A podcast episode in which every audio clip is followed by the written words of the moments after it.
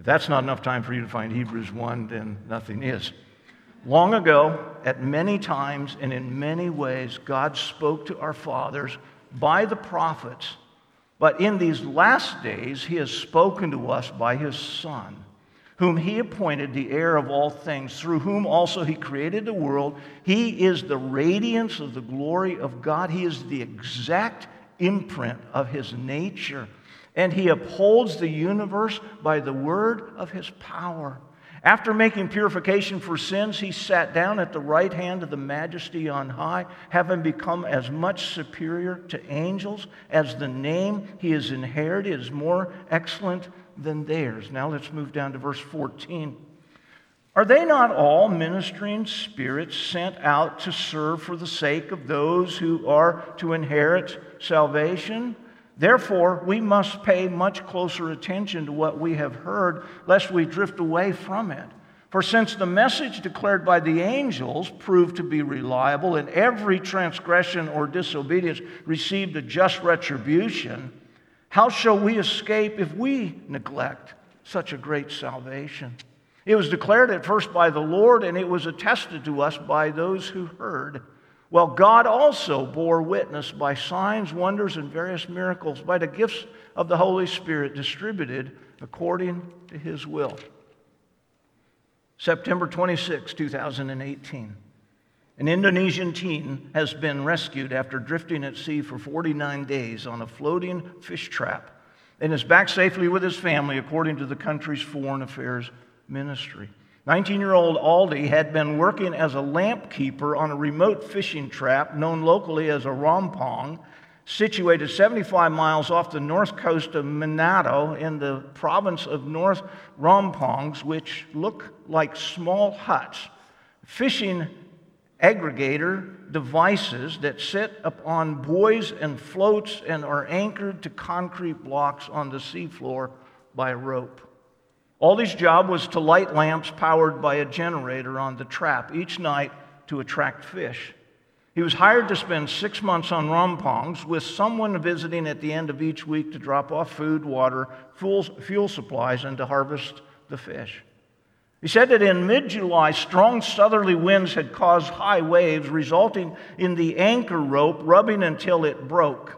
He said that he had communication with friends on other raft for about a week, and after that, he was all alone. The platform made it all the way to the waters of Guam, 1,600 miles away, where he was picked up by a Panamanian ship on August the 31st. It continued on to its port in Japan. He said that he saw many ships during his time adrift and shouted in Indonesian and banged on a can to attract attention. Eventually, by shouting help in English, he was able to attract the attention of the ship which rescued him. Aldi said that he had been scared and he often cried while adrift. Every time he saw a large ship, he said he was hopeful, but more than 10 ships had sailed past him, and none stopped or saw Aldi. After arriving on September the 6th, Aldi was examined by the Japanese Coast Guard and declared healthy enough to return to his home country, the Indonesian Foreign Affairs Ministry said. Two days later, the Indonesian consulate facilitated his return flight home. They expressed their appreciation to all the parties involved in rescuing and returning Aldi home safely to Indonesia. Unlike a youth from Indonesia, many members of the small house church somewhere in the city of Rome, beneath the shadow of the tyrannical Caesar, an anchor rope had been severed and a dangerous departure had begun. With a tone of desperation and a shrill panic wake up call given by the author of the Hebrews. Chuck Swindoll said that Hebrews is a letter to first century homeless people Street people who have lost their homes, lost their possessions, lost their friends, lost their loved ones. And many may soon even lose their very own lives for the name of Jesus.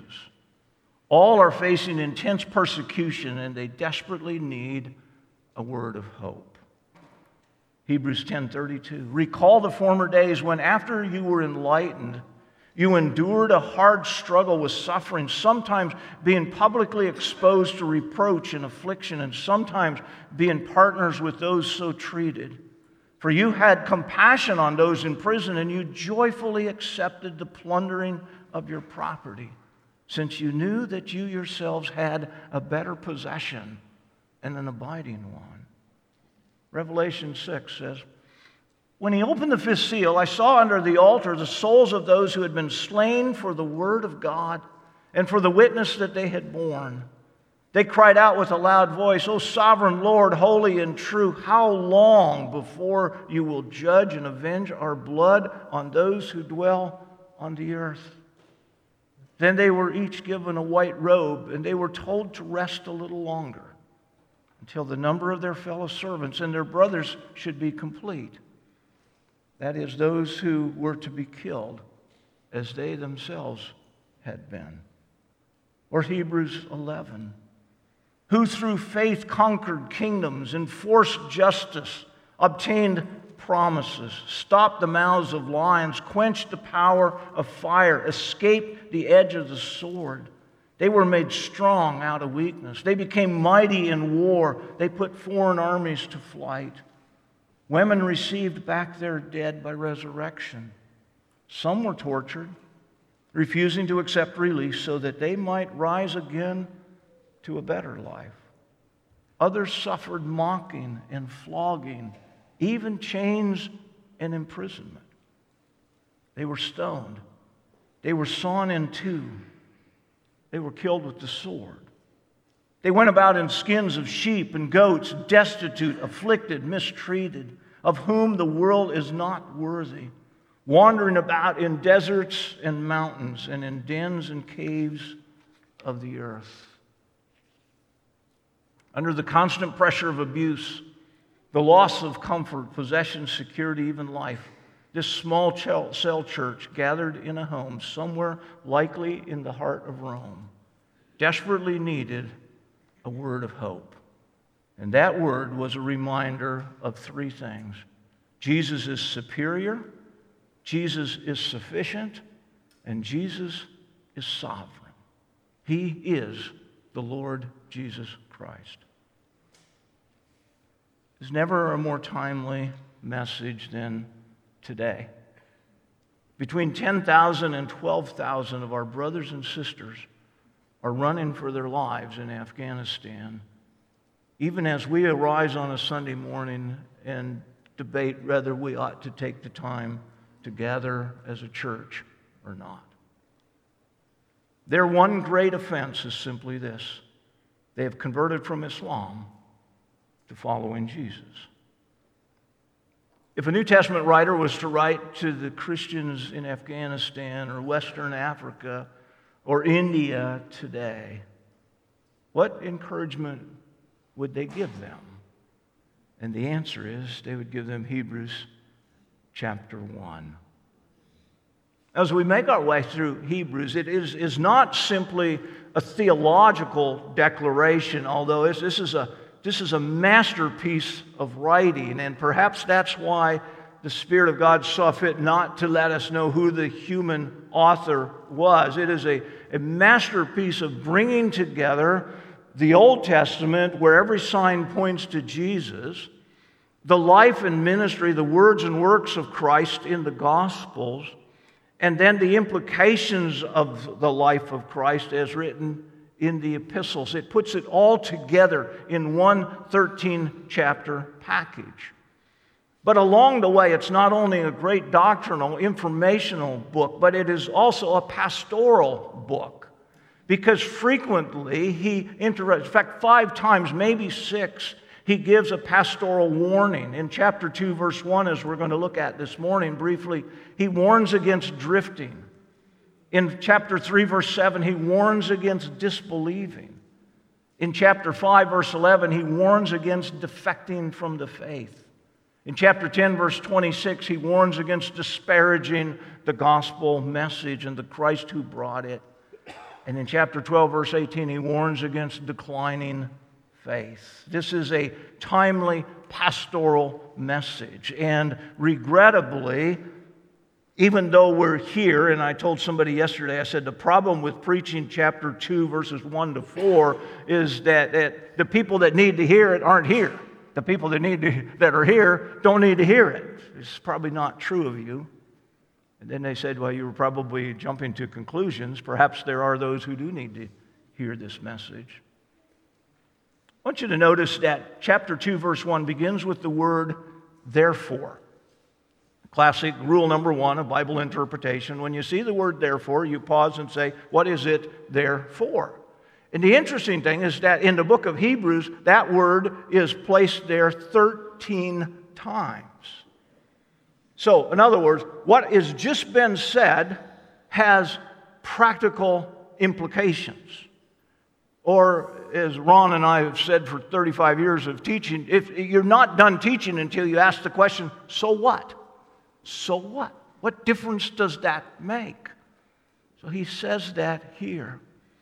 In chapter 1, verses 1 to 14, the author has appealed to the head. In chapter 2, verses 1 to 4, he takes the head information and he appeals to the heart. He talks about the danger of drifting. Notice, therefore, we must pay much closer attention to what we have heard, lest we drift away from it. To drift away, it simply means to let it flow by or just to slip away. It's, it's, it's almost an, unnoticeable, it's, it's like a, a ship that has been released from its moorings, and nobody seems to know that. Uh, many years ago, our, our youngest daughter, Don Marie, was working for a company here in Lincoln that, that took an annual four day cruise uh, for all of their staff. And because she was only 15 years old, the owner of the company called and said, You either have to give me guardian papers or her parents have to go along on the trip. And we said, Well, let's think about that for a minute. Yeah, we can go still remember Dale Emerson got up to preach, and he said, Tom said that he has offered a cruise, and he called and asked if I would substitute for him. And he said, I thought he meant go on the cruise, and here I am preaching. So here we are in the port in uh, Florida, and uh, we're sitting down. We've got the ties and the jackets, and they're just about to bring our lobster out. And Linda said, We've left, haven't we? And we're like, I mean, it's this massive ship. I didn't feel anything. But she knew immediately, and she was sick for four days. I mean, it was just like that. So it's, it's what he's talking about. It's, it's a ship that has been released from the moorings, and most people don't even notice. It is a great loss that is happening, but most are unaware.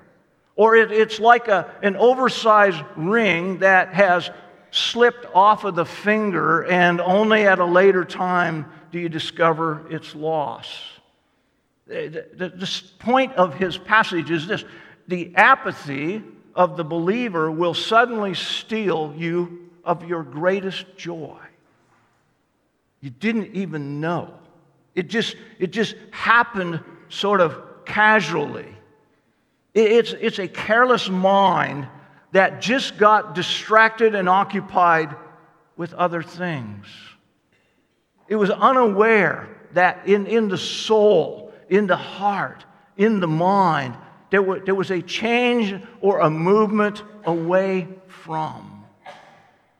Matthew 13 says there are three causes for that. It, it, he calls it there the, the weeds that grow up and choke out the seed of the gospel. The first one is the weed of worry, just getting through life, day to day stresses and everything, mask mandates and all of those things, paying the bills, all of those, getting the kids to all the sports events to which you've committed yourself. Just, just the, the hassle of everyday life will choke out the seeds of the gospel. Or the unexpected blessing of wealth and prosperity. So all of a sudden, riches take more time.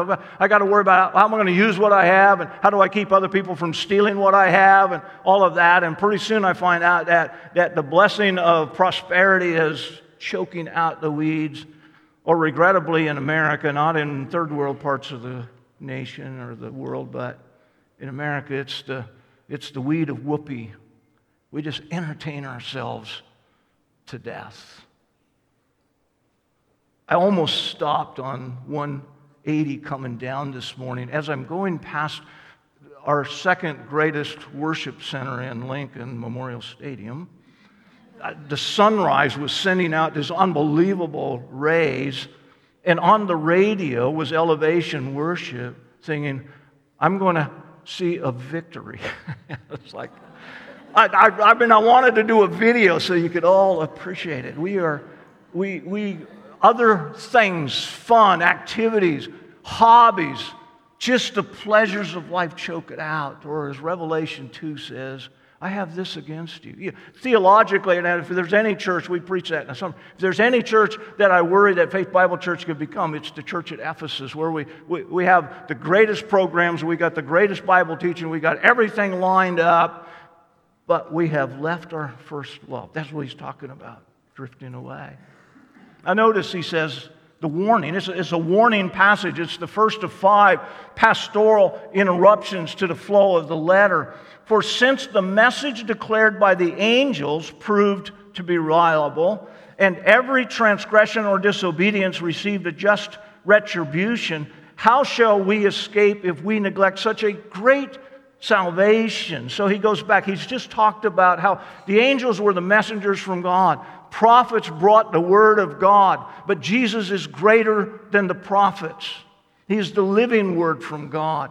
He talked about the angels. They were the messengers, the delivery boys for God's word to God's people. But Jesus is greater than the angels. But now he goes back, not to diss the angels, and says the message they brought, and he's talking about the law. I'll just give you these references for your marginal notes. Acts chapter 7, verse 38. This is the one who was in the congregation in the wilderness with the angel who spoke to him at Mount Sinai. He received living oracles to give to us. Chapter 7, verse 53 of Acts. Which of the prophets did your fathers not persecute? This is Stephen confronting the scribes and the Pharisees.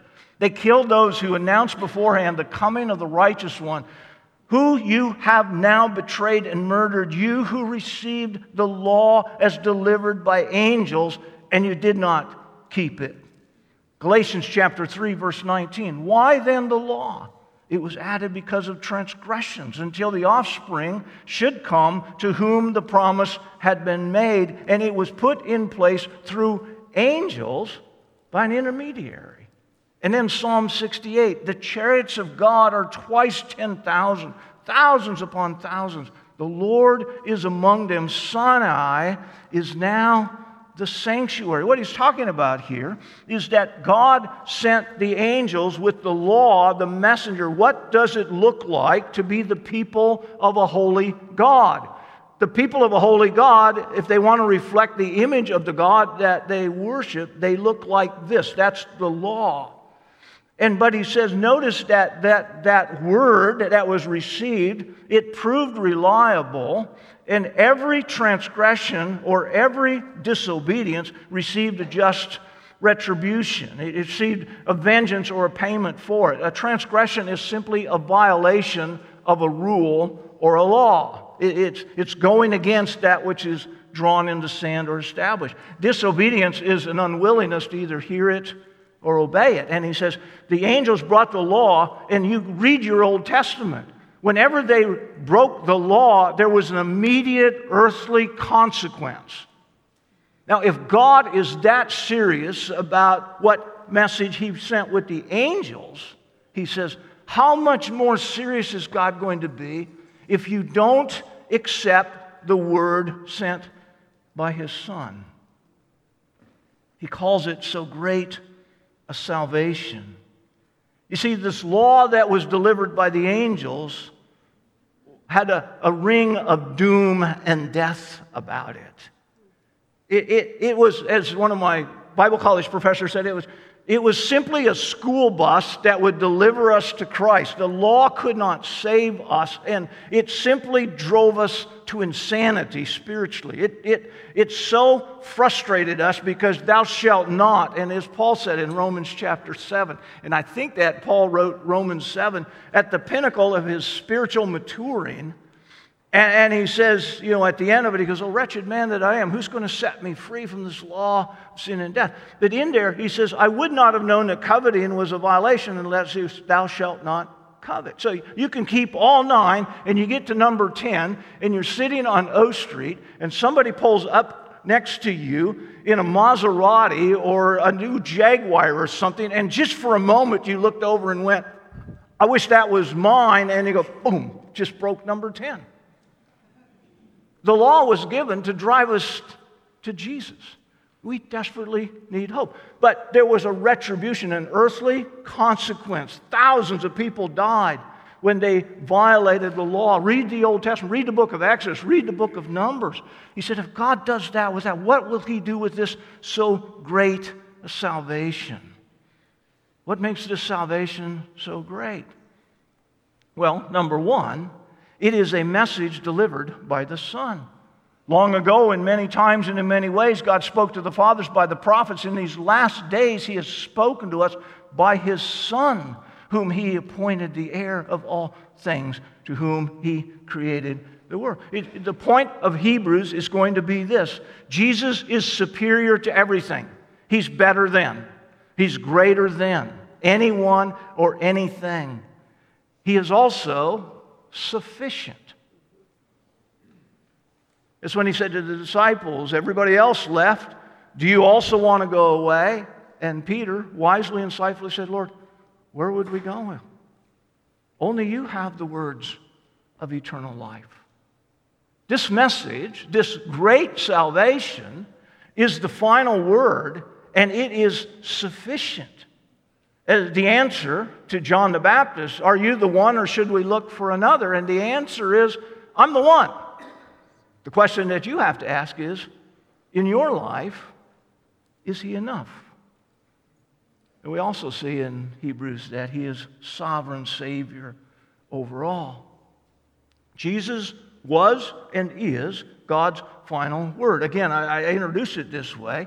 All of the Old Testament points forward to Christ. Every sign points to Jesus. When you get to the Gospels, suddenly we understand what this mission and message was that the Old Testament was pointing us to. We study the words and the works of Christ. When we read the epistles, we are looking back at Christ's earthly life. So in the Old Testament, we're looking forward to his life. In the epistles, we're looking back and we're asking the question what are the implications of this message that the living word brought to deliver. And then the encouragement is the book of Revelation says he has spoken with finality. There is nothing more to be revealed, but the good news is he's coming again. So we continue to plow through, knowing that ultimately, as we read earlier in Revelation 6, the martyrs will see the retribution of God. Ultimately, we win. That's the great salvation. Now, the word salvation or save appears in the book of Hebrews nine different times. It appears more often in Hebrews than in any other book of the New Testament. In chapter 1, verse 14, for the sake of those who inherit salvation. Verse chapter 2 verse 3. If we neglect such a great salvation, chapter 2 verse 10, should make the founder of their salvation perfect. Chapter 5 verse 7. To him who was able to save him from death, chapter 5 verse 9. He became the source of eternal salvation. Chapter 6 verse 9. Things that belong to salvation. Chapter 7 verse 25. He is able to save to the uttermost those who call on him. Chapter 9, verse 28 to save those who eagerly are waiting for him. What's God's word of encouragement to those that are facing affliction and perhaps ultimately death? Under the constant pressure of abuse, loss of comfort, possession, security, even life, this small cell church gathered in a home, somewhere likely in the heart of Rome, desperately needed a word of hope. And that word was a reminder that Jesus is superior, sufficient, and sovereign over all. God, in His amazing grace, gave them a word of hope.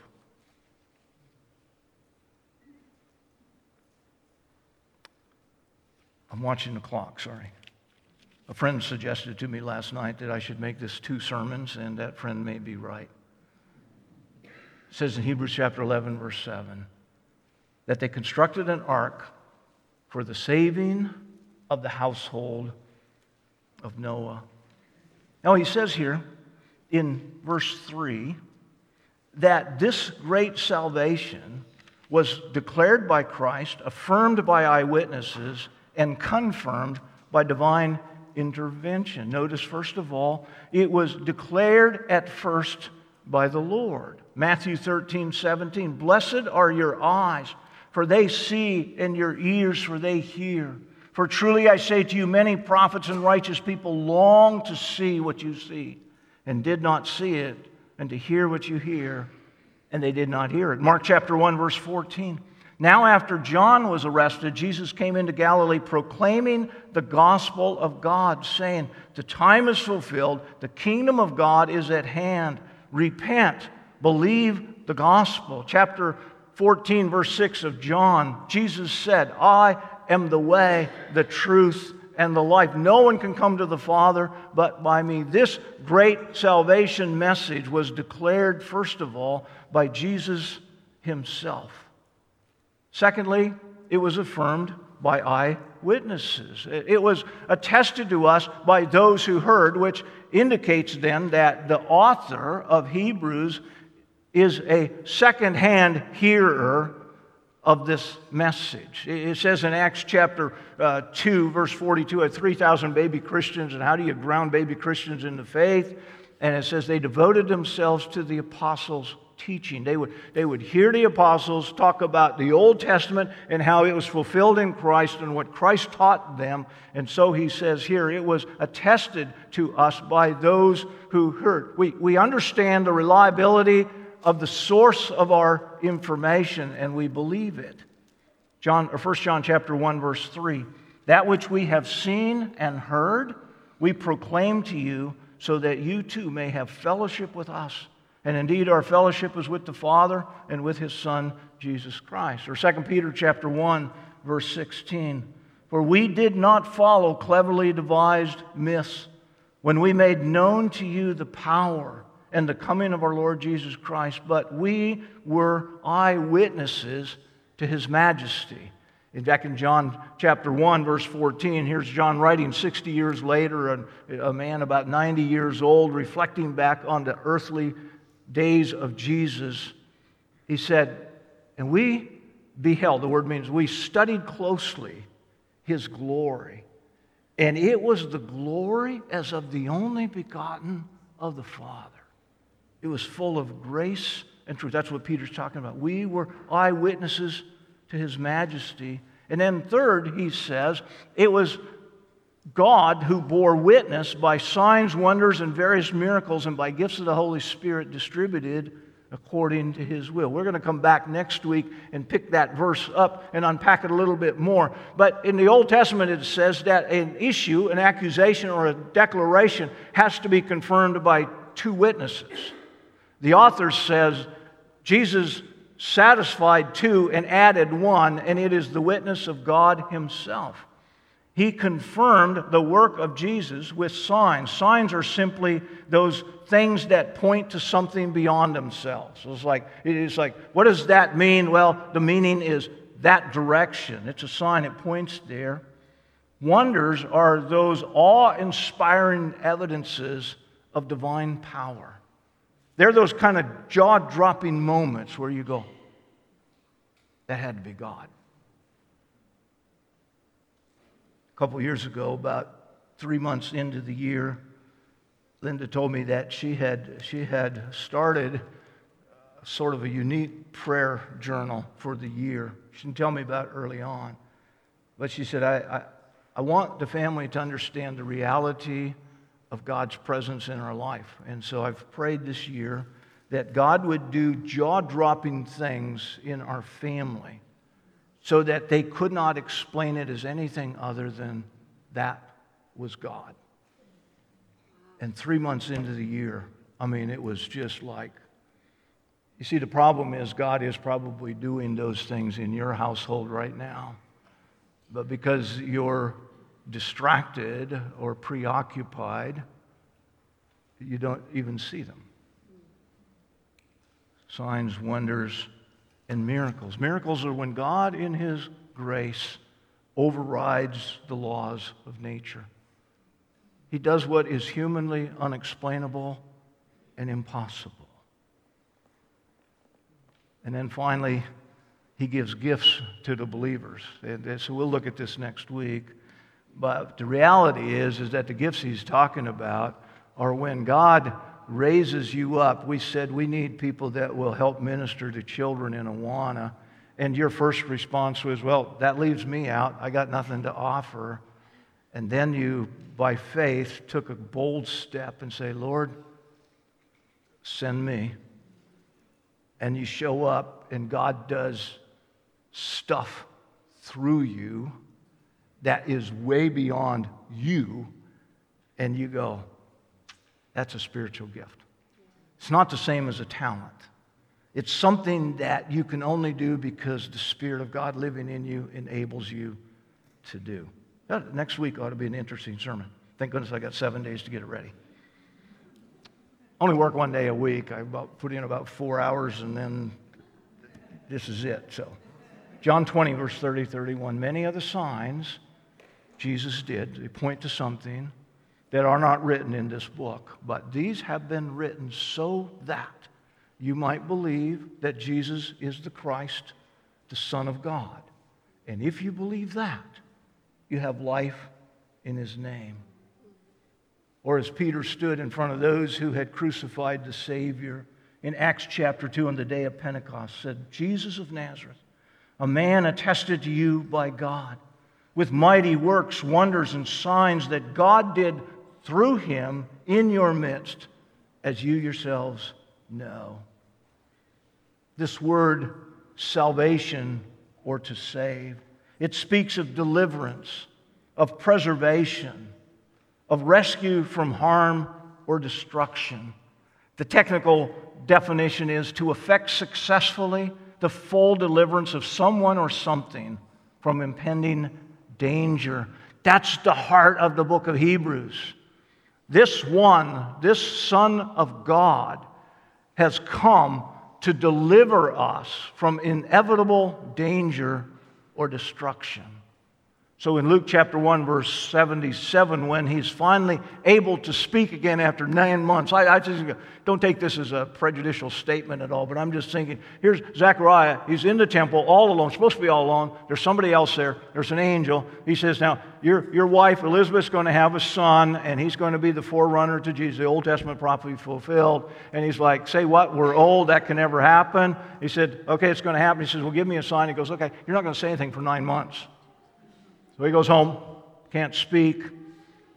And then his wife's cousin, Mary, shows up, three months pregnant, in two women in the house, and Zechariah can't say anything. This is like, which is kind of typical if you're one man in a house of two women. I mean, there's nothing unusual about that. But when he finally can say something, he says, and he sent him to give his people the knowledge of salvation through the forgiveness of their sins. You see, salvation must begin with a moral cleansing. We are soiled and stained by offenses. He begins by washing us clean. Remember how good it felt to finally be clean, clean, when His grace fully forgave you? But you see, this salvation, as we're going to read in the book of Hebrews, it is an ongoing process. It begins with justification, regeneration, the declaration that you are righteous before God. But then on top of that, then there is this season after you've come to faith in Christ and before you stand in His presence called sanctification. Hebrews speaks to our sanctification. How can I become less like me and more like Jesus? It's a process that He accomplishes And we don't lose heart in the midst of it because we have this bold assurance that one day it'll be finalized in our glorification. We will stand before Him, as John says in 1 John, and we will be like Him because we will see Him exactly as He is. Or a better way to put it is I have been saved, I am being saved, I will be saved. A.W. Tozer said this. If we are not changed by grace, then we are not saved by grace. Now, very quickly, the necessity of our salvation is this man's condition. We are totally depraved. We are not all of us as bad as we could be, but we are already as bad off as we can be. We are totally depraved. We are totally separated from God. He says in Genesis 2:17, "The day that you eat of it, you will certainly die." Romans chapter 6 verse 23, "The wages of sin is death." Man's condition mandates a greater salvation. The supremacy of Christ, the superiority of Christ's salvation is this. It is never based on merit there's nothing you can do to earn it, and therefore there's nothing that you must do to continue maintaining it. Secondly, it is accomplished by a divinely determined process. Romans chapter 8, verse 28. And those that he has foreknown, he has predestined, and those that he has predestined, he has called, and those that he has called, he has justified, and those that he justified, is glorified. I have a sense that because of the clock that we're going to come back to that next week. It operates with man's will to choose. This, this, is, this is the tension point. So I would just like to skip over that because that's going to create all kinds of discussion among us. He, he, he gives us a call to believe, and then he tells us what the consequences of disbelieving are. Uh, the reality is, is that no one is ever saved who does not want to be saved. He does not force you against your will to be saved. But your individual response to his call will determine your ultimate eternal destination. And it is affected by the work of the Spirit. Ephesians 2 You were dead in your trespasses and sins. But God, being rich in mercy because of the great love with which He loved us, even when we were dead in our trespasses, He has made us alive with Christ. You cannot give a deceased individual a command and expect that they will respond to it. They cannot. Regrettably, much of our attempt to change our world is asking dead people to do righteous things, and they can't. And then finally, it is fully the work of God's grace. For by grace you have been saved through faith, and that, that what? The grace? No, no, no. That faith is not of yourself. That is a gift of God. It's not as a result of works, lest anyone should boast. Or he says in James chapter 1, verse 17, Every good and perfect gift has come down from above. God has to initiate it, God has to do the work. The wonderful thing about the superiority and sufficiency of Christ's salvation is that he is both the messenger and the message of salvation. The apostles in their writing are simply witnesses to that, and God the Father is the enabler of that. So he chose us for his good pleasure. He did not rescue us against our will. He drew our hearts to Christ and then changed our minds about him. God demonstrated, Romans 5 8, his love toward us in that while we were still sinners, while we were still spitting in his face, despising him, wanting nothing to do with submission to his authority, didn't even want to admit that he was there, wanted to join 4,000 atheists standing on a hill, flipping God off, just, that doesn't exist, assuming that that will quench the message. That was us. Maybe not as bad as we could have been, but we were as in a bad shape as we ever possibly could be. We need a Savior. He drew our hearts to Christ and changed our minds about Christ. He chose us not because we believed, but He chose us so that we might be able to believe. That's why Romans 11:33 is just amazing. Oh, the depth of the riches and the wisdom and the knowledge of God. How unsearchable are his judgments and inscrutable his ways. For who has known the mind of the Lord and who has been his counselor? Or who has given a gift to him that he might be repaid? For from him, through him, and to him are all things. To him be the glory forever and ever. Amen. The question that you have to ask yourself is if you ignore this so great salvation, where else will you go? What are your other options? So, the author's pastoral exhortation is this we must pay much closer attention to what we have heard. For there is within all of us the danger of simply drifting away. Imperceptibly, unnoticed, over time, we lose our greatest treasure. In Mere Christianity, C.S. Lewis said this If you examined 100 people who have lost their faith in Christianity, I wonder how many of them would turn out to have been reasoned out of it by an honest argument. Do not most people simply drift away?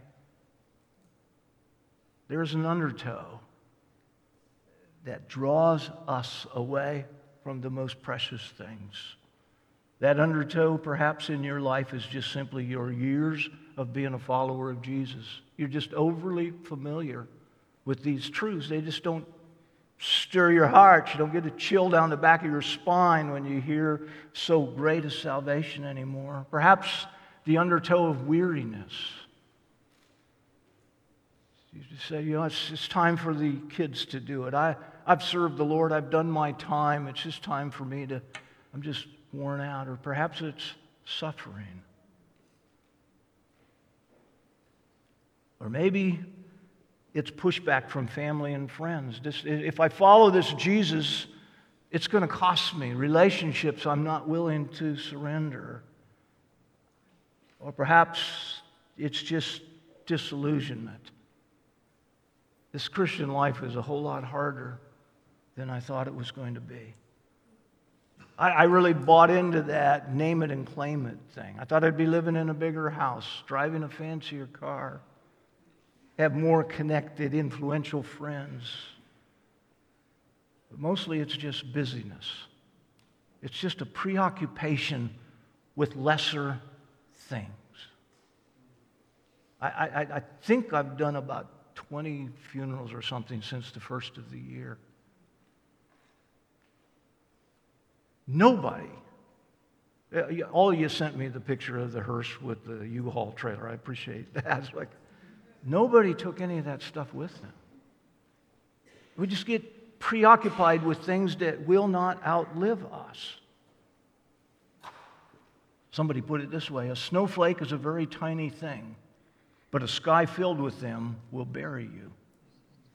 Beware, a hundred cares a day can insulate you from the wonders of Christ. Or perhaps your drift is because you have continued to maintain a pet sin. Something that you just continue to default to. It gives you a sense of security or confidence. I love the title on this morning's Desiring God devotional. You can't fake what you love. You can't fake what you love. what's really the heartbeat, the passion of your heart is evident to the people that are around you. Years ago, I invited a friend to come and preach here. I was really excited for you to hear him. I sat and listened to him in both services. I was deeply disappointed. I mean, what he said was accurate and true but it was like flat, monotone. There was just nothing. And afterward, we took him out for lunch with the family and all. And somebody said something about a new exercise and diet program, and the guy came alive. And when we left lunch, I told Linda, I said, That's what I wanted in the pulpit. So you can't fake things you love. So, how do we resist the drift? He says very simply, we must pay much closer attention. The unattended heart will always drift away. There are so many undertow currents pulling against it. So he writes to a real church of real people in a real place at a real time in a real storm, undergoing increasing pressure. And as a result, they are simply going with the flow and they're drifting away. So, how do I pay much more close attention? Just let your heart hear again and again the stories of the Gospels, the life of Jesus, his words, his works. Only hearing his voice through his word will once again anchor your soul against the inevitable undertow of drifting. How will we escape if we neglect so great a salvation? Or, as my great granddaughter Lottie would say, that's so great. Now to Him who is able to keep you from stumbling and to present you blameless before the presence of His glory with great joy. To the only God, our Savior, through Jesus Christ our Lord be glory, majesty, dominion, and authority before all time and now and forever. Amen. You're dismissed.